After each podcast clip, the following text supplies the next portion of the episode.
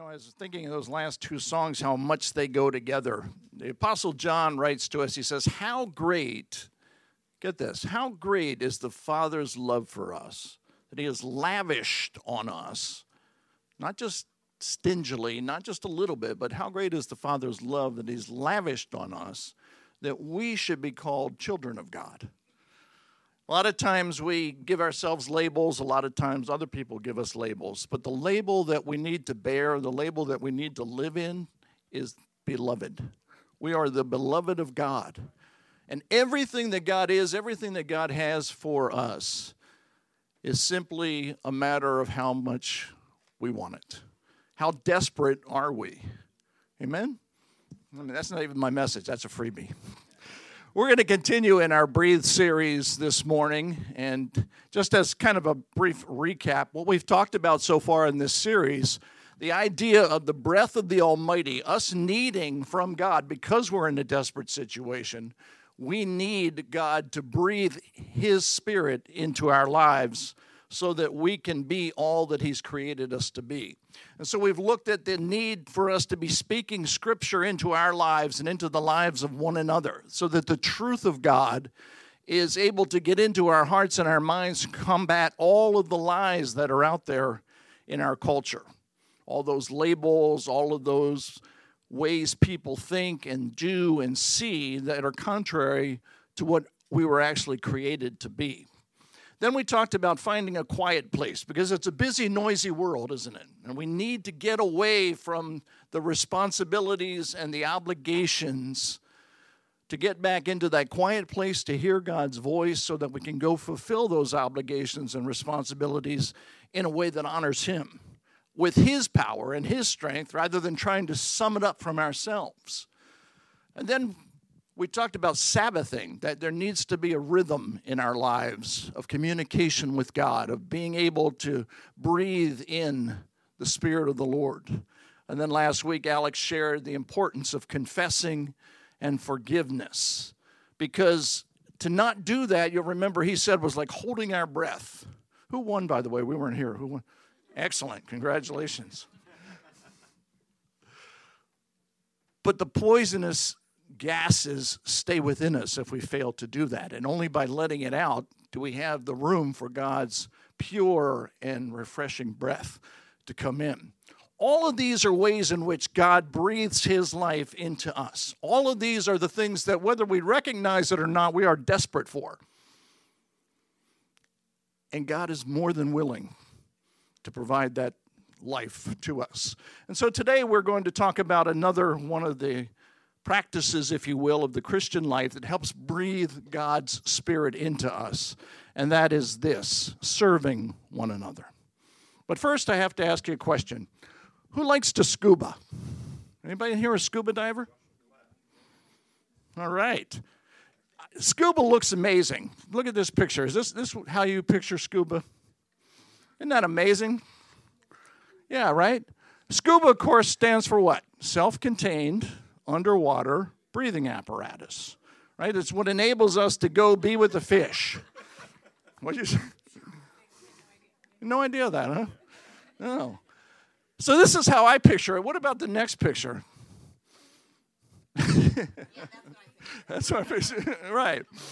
I don't know if that's photoshopped or not, but it's scary looking. But what I want to talk to you about this morning is my 25 minute scuba career. That's right. 25 minute scuba career. Back in the early 90s, one of my brothers was living down in the island of St. Croix in the U.S. Virgin Islands. Beautiful, beautiful place. And I went down to spend some time with him. And one of the things we did when I first got down there was go snorkeling. And if you've ever snorkeled, and I love snorkeling, it always gives you this idea of, I want to go deeper, I want to see more. It's so beautiful just up at the surface. Let me go more. And so we set out. And of course, you know, if they would just strap a tank on me and put a mask on and let me wade right on into the lake or the river or the sea, whatever it is, I would be fine doing that. But they don't let you do that, do they? Scuba enthusiasts, they make you go through training, right? That was my mistake. See, I don't have any problem with the whole breathing, learning to breathe through the apparatus, and any of that. My problem came when they started teaching us about clearing. You know what clearing is? Clearing is say you get under the water and all of a sudden your mask fills up with water or for some reason gets askew and you have to be able to take that mask off, clear it, and then rebreathe. All the while you're what? In the water. The water's everywhere. It's pretty hard to clear when you're in the water. I just continually had that difficulty and to the point where I confess I panicked. I panicked and I couldn't breathe. And as I couldn't breathe, I started jostling all around and I wound up actually throwing my neck out while I'm underwater with this tank trying to clear my mask. It was not a pretty sight. So that was about 25 minutes into my first lesson, and that was it for me and scuba. I didn't even make it to the next part of the training, which is called buddy breathing. You familiar with buddy breathing? Take a look at this video for a second.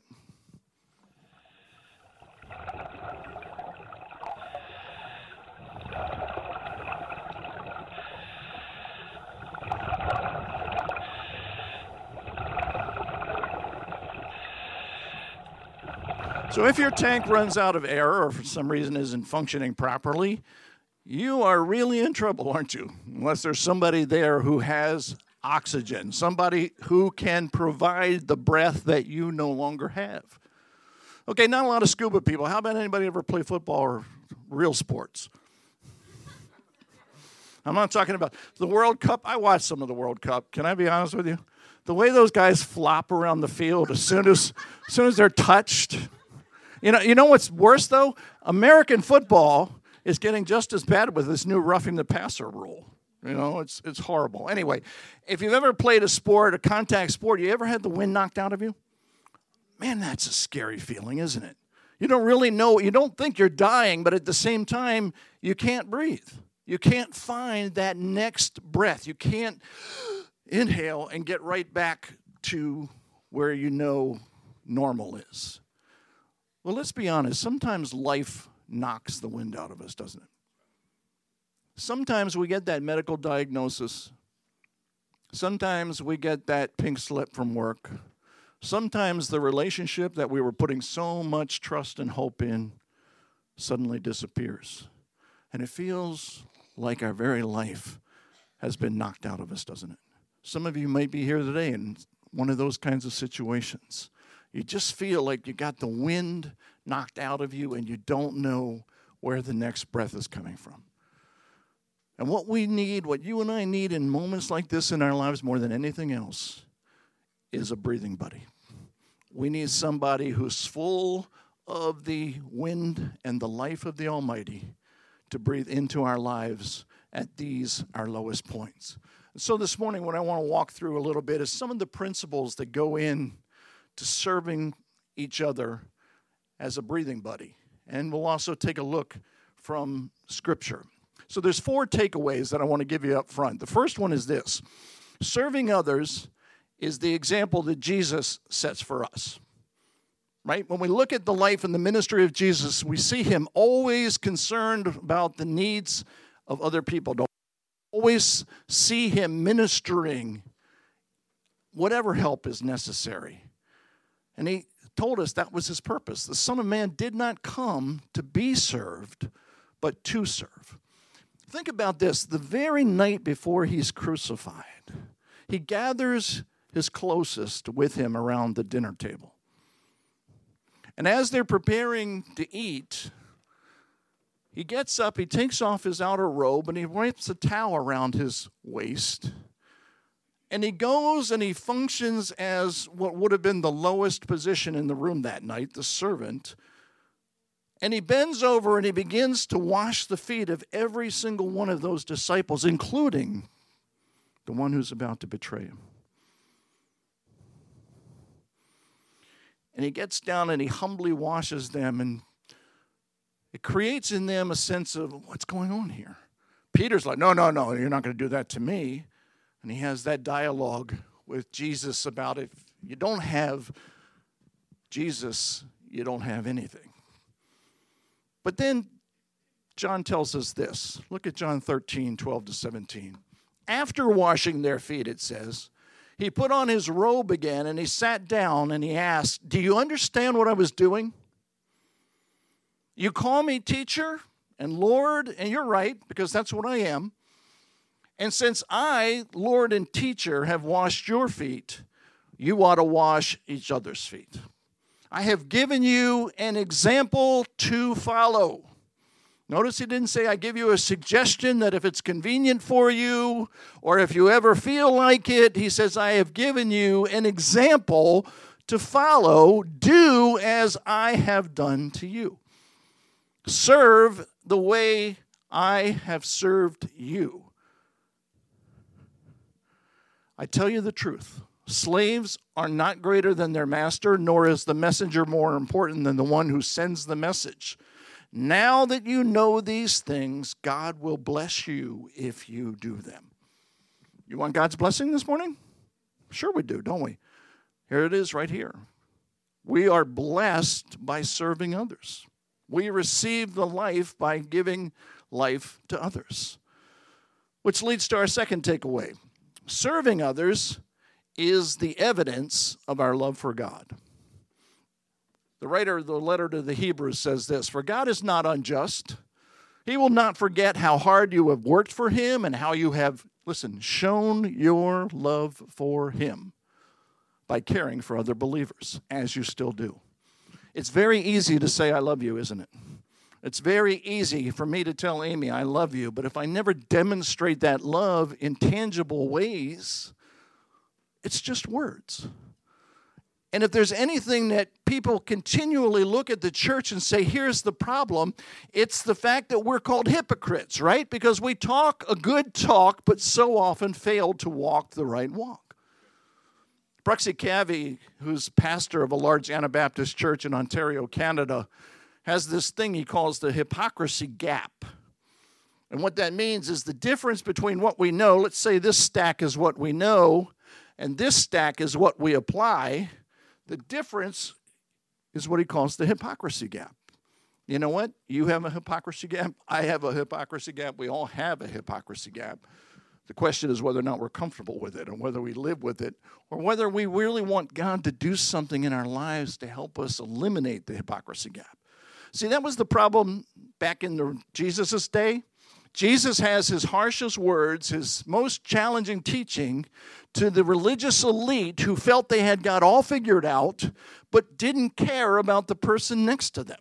The ones who were deciding who was in and who was out, and not having any compassion or desire to change the lives of those who they thought were out. And that still exists. It's existed throughout the history of the church. It was the problem then, it's the problem now. Our actions as people of God don't match our words. Let me say that again. Our actions as people of God don't match our words. And you know what? It's just as bad inside the church as it is with people outside the church. We, with each other, aren't serving the way we've been called to serve. Jesus told us the way that the world out the doors here will know that we belong to Him is by the way that we love one another. And we just saw that love isn't just saying I love you, it's doing love it's being love. The third takeaway I want you to look at this morning is this serving others is God's expectation of responsibility with our gifting. Peter says, God has given each of you a gift from his great variety of spiritual gifts. Can I ask you this morning, do you believe that? Do you really believe that God has equipped you and gifted you? That's what that entire survey is about, right? You have to know it, you have to understand it before you can ever begin to apply it. But Peter's telling us, yes, you have. One of the great passions that I have for the church is helping people discover and implement their gifts. Because it's so beautiful to watch somebody who thinks, I, I don't know, I, I don't know if I have one, come alive when they really discover it and when they're encouraged to actually put it into practice. But think of it this way Did you ever give anybody a gift? Birthday gift, Christmas gift? Did you ever give a gift that you thought a person was really going to love and really get excited about? And you give it to them and they act like, oh, it just, it, you know, you really feel underappreciated, right? I went through all this trouble. I thought this was the perfect gift. And you just kind of like, well, yeah, that's nice. Let me set that over here. That's a horrible feeling, right? And God is so rich and so generous and so loving to us and gives us so much. And you know what he says? How much more will the Father give the Holy Spirit than that ask? Are we asking enough? Are we believing enough? Are we receiving all that God has for us? Understand this there's accountability with God.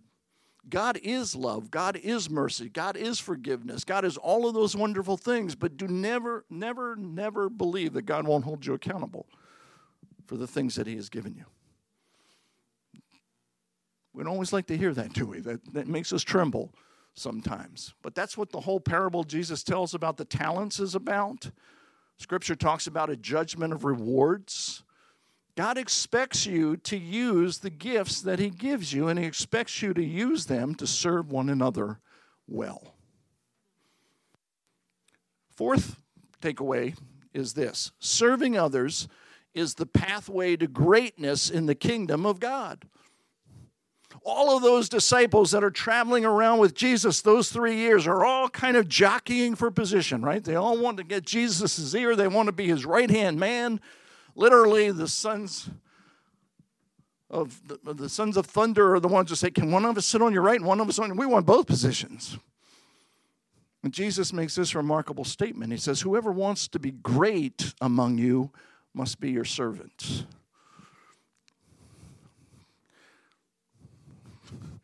Debating a political comment there, but I'll stay away from it.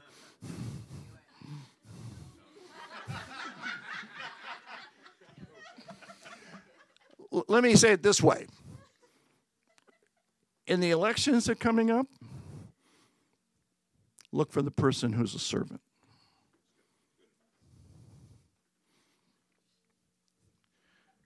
Jesus was great, right? Right? That's why you're here this morning. And I love the way Jesus' ministry is summed up. I, I, use this verse almost every time I speak because it's such a powerful verse. Acts 10 38.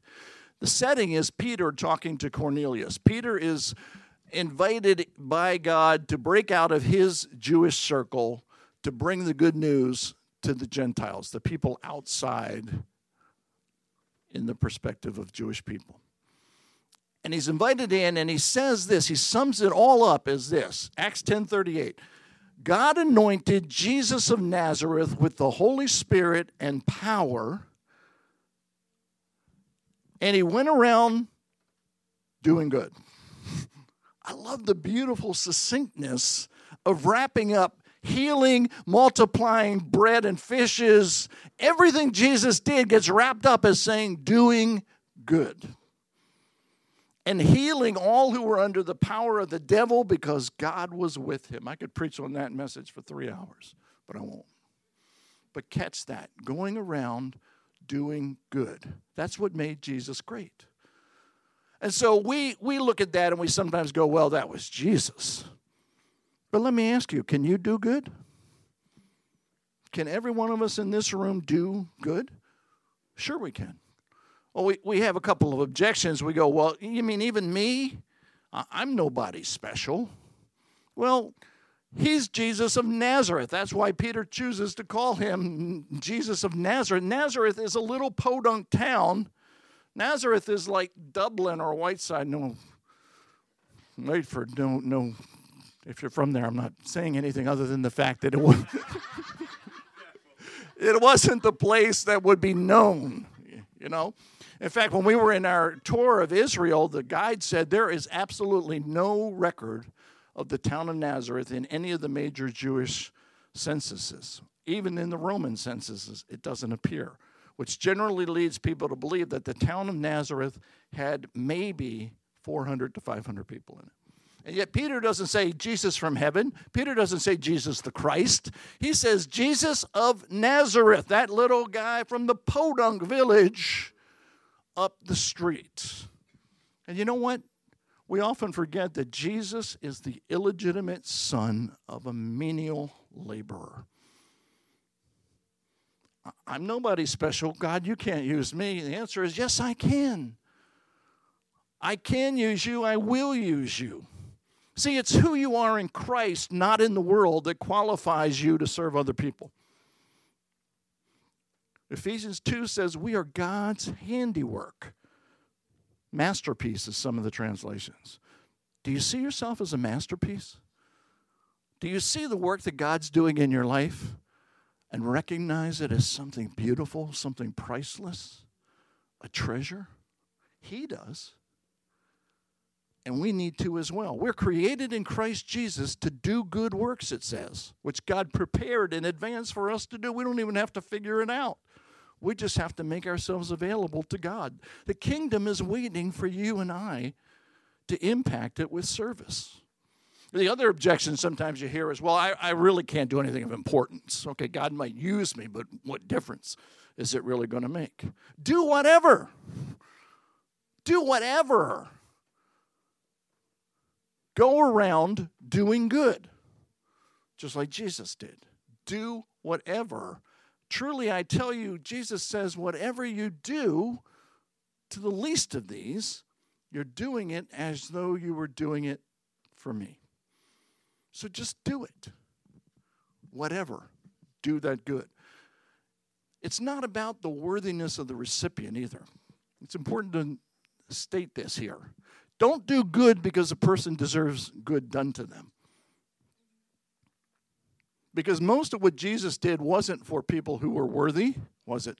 Wasn't for people who deserved him to do something. It was for those outcasts. It was for those people on the margins. And so, we, if you really want to do good, go find those people, the least of these, and do it as though you're doing it to Jesus, because that's what service is about. It's about honoring Jesus.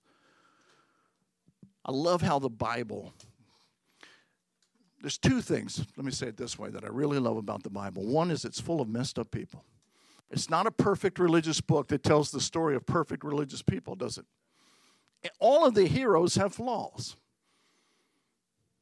But the second thing I really love about this book, you read it cover to cover, you find out that it's full of unsung heroes. It doesn't have just the Davids and Moses and Abrahams and Peter, John and James, those people. It also has Moses' father in law, Jethro, who drops by to give him some very strong sound advice.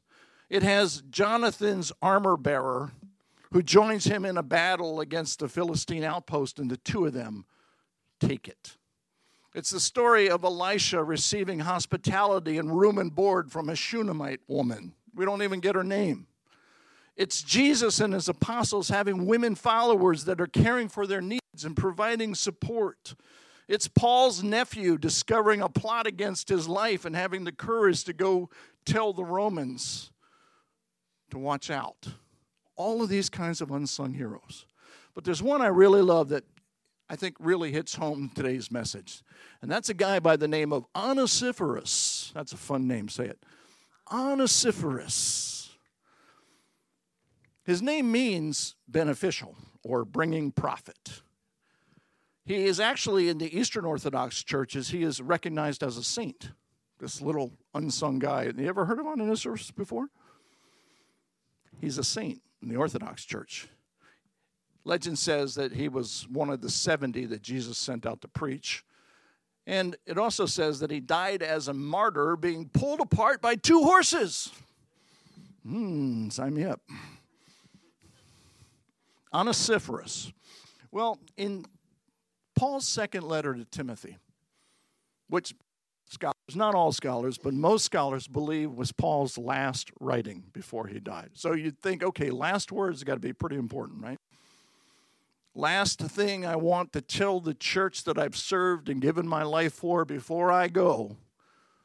In the very first chapter of 2 Timothy, beginning at verse 15, it says this You know that everyone in the province of Asia has deserted me. That's a great way to feel at the end of your life, isn't it? Including Phygellus and Hermogenes meaning those two stuck out a little bit further than the rest, but ultimately they let me down too.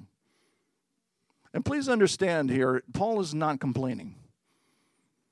Paul knew who he was, knew where he was headed. But he makes this point so that he can contrast those people who deserted him with guys like Onesiphorus. So it goes on to say this May the Lord show mercy to the household of Onesiphorus because he often refreshed me and was not ashamed of my chains. On the contrary, he searched hard for me until he found me. May the Lord grant that he will find mercy from the Lord on that day. You know how many ways he helped me in Ephesus. At the end of the letter, he goes on to say, Greet the household of Onesiphorus. The very last letter that the great apostle is writing commends a nobody, commends one of the unsung heroes of Scripture, commends somebody just like you and me. And what did he do? Well, he refreshed Paul, which means he encouraged Paul. It's the same word that Peter uses in, in one of his great sermons earlier in Acts. He says, Pray for God's forgiveness, and times of refreshing will come from the Lord. It's one thing to preach that abstractly. Paul saying Onesiphorus did it in reality. He came and refreshed me. It's an impact of a positive presence. It's an impact of showing up. It's being a breathing buddy to a guy who has lost all of his air. The second thing he said, he was not ashamed of my chains. See, he wasn't judging Paul, was he? He wasn't calling him inside or outside. He wasn't worried about how the relationship to this guy who's in prison, who's a criminal, in the world around him affects his image or his reputation. He goes into the prison, meets Paul there, who's really Jesus in this case, right? And does for him. He's not ashamed of his chains. See, Paul was the reason Onesiphorus knew Christ. He was his spiritual father. He would have done anything. He would have taken his place in prison, I'm convinced, if the Romans would have let him do it. But that's good, right? He did good. It's the impact of a grateful heart. If you and I are grateful, then it ought to show in our lives, not just in our words, but in our lives. And thirdly, he searched hard. In other words, he was having some difficulty locating Paul, not just within the city, but even within the empire, nobody knew exactly where he was.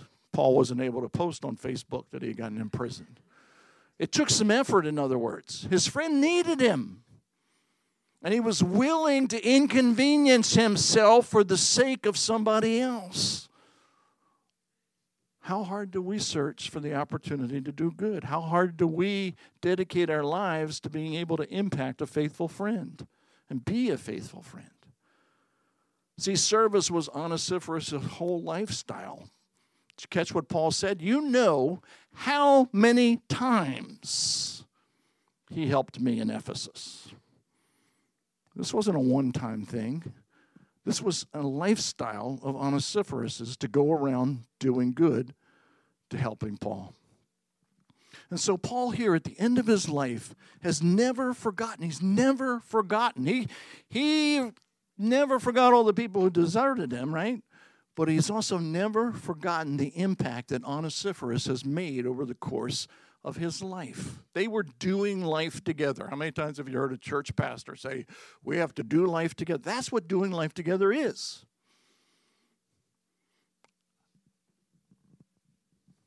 He remembers the one who remembered him, the one who served him in his hour of need. What about you and I? Is that kind of service to others our lifestyle? Is that something we feel like oh, I should be doing, but I don't do, or I should probably do more, but I don't know how? Is the impact that we're making for the kingdom of God in the lives of other people a positive impact, a neutral impact because we're not making one, or a negative impact because we failed to do the good we know to do, which the Bible calls sin? See, the truth is, most of us in this room, if not all of us in this room, will never be a Moses, will never be a David, will never be a Peter, will never be a Paul, But every one of us in this room can be an Onesiphorus. So the point is this service to others is simply giving ourselves away, giving time, effort, resources away for the benefit of somebody else. We dedicate a lot of that time, effort, and resources to ourselves, don't we? Especially in a culture like ours. But can we give it away? Is that our lifestyle? That's the example Jesus set. It's how we show real love for God. It's what God expects from us. And it's what pleases God, our Father, and makes Him proud of us as His children. So here's the challenge for you. Ready for a challenge? What can I give away right now that will enable someone who's gasping for spiritual air to experience the breath of the Almighty refilling their spiritual lungs? What can you and I right now give away?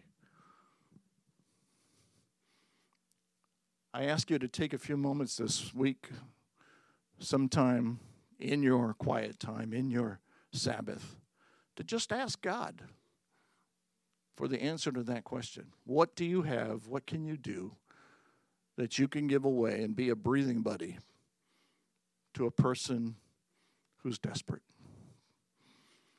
And I want to leave you with an image. I'm going to give you some suggestions. Anybody a member of AAA? AAA does what? They serve motorists, right? When there's needs, whether that need is pre planning a trip or whether it's something on the side of the road, you call AAA. Well, I'm going to give you three A's, okay? I don't have this on the slide. Just remember the logo so that anytime you drive past a AAA office or you see somebody who has a AAA logo on the back of their car, I want this to prompt your memory. Three things that you have the ability to give away. First, affirmation. Every single one of us, without fail, in this room can offer a word of encouragement, can we not? Affirmation. People need to be affirmed. Because people who are gasping for air spiritually feel like they're dying. And we need to come along and let them know that God is still God and that they are still precious to God, created in His image of inestimable worth because Jesus thought enough to come and die for them. We can encourage people with affirmation. Secondly, second A is actions. A kind gesture that just helps lighten the load. I can't tell you what that is for you, but it's certainly something out there. There's certainly something you can do in action, love in action. And then, thirdly, assets, a material blessing. We all have assets. We may not have as many as we wish we had, and we may not have any that we think we can really give away, but I promise you, scriptural truth is it's more blessed to give than receive. And if you're in a place where you're praising and praying God, help me, send me this, I need this, I need that, I believe God's first challenge is, well, give away what I've already given you. I'm not talking about all of it. That's a whole different message on giving. But certainly there are assets that we have, material things that somebody else needs more than we need. AAA. Can you remember that? Let's pray. Father, we thank you for the challenge this morning. We thank you for the beautiful example that we see in the scriptures. That someone as great in the history of the church as Paul, on his very deathbed, recognizes not all of the great people he worked with, but somebody who came along and ministered to him in his need and who did it faithfully, time and time and time again. And Lord, we just present ourselves to you this morning. We ask you, Father, to remind us of how richly blessed we all are. How you have given each one of us spiritual giftedness, material blessing, the ability to speak words of encouragement, the ability to do something kind. And I pray that you would help us to see and serve those in need. Help us to become breathing buddies when someone's got the wind of God knocked out of them. Help us to live in your grace, to love our neighbor as ourselves, to honor you, Jesus, as we follow your example. And we pray it in confidence, knowing this is your will for us. And we pray it in your name. And we all say, Amen. Chris, just as Chris was talking there, I think I want to lay a challenge out to you guys this week. And as I was thinking of that AAA thing and affirmation, action, and what was the last one? I forgot it already. Assets. That's it, right? What I think we should do this week, and let's do this this morning, just before we leave. If you got your phone, pull your phone out and go to your text messages. And you can do this right now. But send a text message to someone this today. Don't do it this week because you'll forget about it today. Send a text message to someone just to encourage them. Somebody that you need you know needs encouragement. Do it today. And the reason I say get your phones out right now because send yourself a text message to remind yourself to do it. That's what I do all the time. And then plan to do something this week for the good of somebody else. Plan it today. Don't wait till next week. Oh, I'll, I'll think about it later. Plan it today. And then the third thing, and I was just thinking as Chris was talking, when you get in your car to drive home or drive to Panera Bread or wherever you're going to go after, look around what's in your car.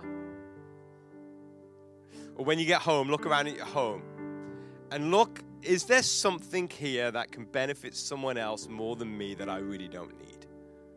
And then get it out and then let that maybe be part of your action and go and give that to somebody and plan on donating it or giving it to somebody else. Maybe it's someone needs some money, maybe someone needs a gift card, or you know, maybe you've got a car seat and someone doesn't have a car seat, you know, and give them a baby car seat. Whatever you may have. I look at my house and we got a bunch of junk, you know. So let's do that this week.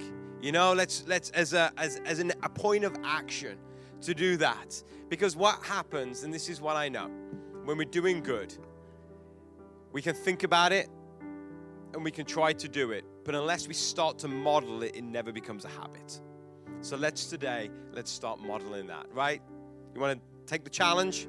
Yeah? Let's do it, right? Let's do it. Send a text message to someone today or give them a call. Call them up or say something. People say to me every week when I leave, they give me words of affirmation and it's great. But let's do it with each other as well, or people that you know in your life. So let's stand together and uh, before we leave, let's just pray one more time and let's leave and believe that God's going to do amazing things with our triple A's this week, right? So, Father God, we thank you for the word that Chris has just given. God, we pray, Lord, that it will set right in our hearts, God, as it has been planted in our hearts. We pray this week that it will germinate and it will start to grow, Lord. And Father, that we will do good for those God, in our lives, and we will be known as people who do good for others, God. We pray, Lord Jesus, that it will become a habit, Lord, that we won't even have to try to think about it, it will just be natural for us as it was natural for your Son, Jesus Christ, to do good. So, Father, help us this week, Lord, to affirm one another, to act in good ways, Lord, and to look at our assets and give unto those who need more than what we need, Father. We pray in your name, Lord, bless us this week in all that we do. In your holy name, amen.